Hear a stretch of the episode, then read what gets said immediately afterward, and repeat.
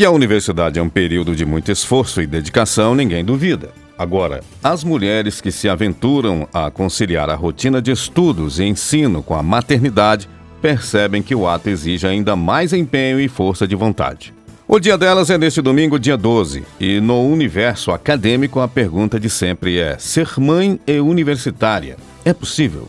Com a colaboração de Márcio Gama, ouvimos a professora de Engenharia de Produção do Campus Pontal, Débora Carvalho, mãe da pequena Bárbara, de 5 anos, e descobrimos que é necessário doses extras de empenho e dedicação para conciliar faculdade e cuidados com os filhos. Não é tão fácil, mas a gente utiliza muito de muito de ajuda, né, e organização mesmo, organização de tempo, organização de tudo, porque os afazeres são muitos. Vida de mãe é complicada, mãe, esposa, profissional.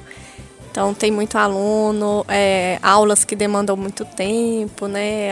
Orientações e etc. Ainda tem serviço em casa. Então se a gente não tiver um cronograma certinho de tempo, uma organização, não tem como. E também contar com a ajuda, né? A ajuda do, do marido, a ajuda de mãe, de sogra, para poder olhar filho.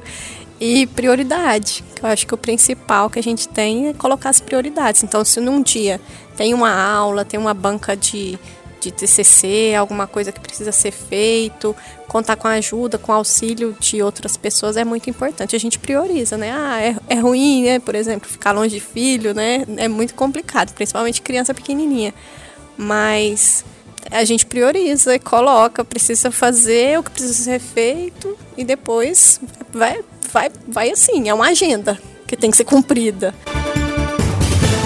A necessidade de organizar a agenda para conseguir realizar todas as atividades do curso e dos cuidados com as crianças torna-se um item extremamente necessário quando o companheiro ou companheira também estuda, como nos relatou a aluna de matemática Ana Roberta mãe do Cauê, de dois aninhos, que também recebe auxílio do programa Bolsa Creche. Nós tivemos que combinar horários, né, para o Cauê não ficar sozinho, até porque a gente não tinha uma creche ou alguém que conseguiria olhar o Cauê.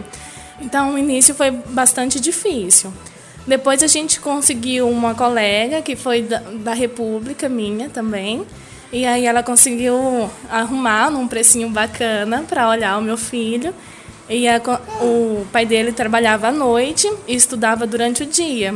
E eu tenho um projeto aqui na faculdade, então é, eu tinha tarefas né, para fazer, horários para cumprir. Durante o dia eu ficava com o Cauê e a gente tentava achar os horários com essa colega para ela olhar ele quando eu tinha que cumprir os horários na no projeto. A universidade colabora também? Sim, até hoje, né? É, às vezes eu preciso pegar o Cauê com o pai dele.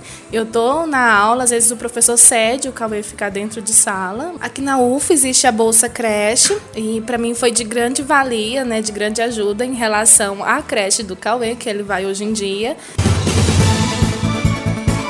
Portanto, o equilíbrio entre diferentes papéis é importante para que possa ser alcançada a graduação com êxito.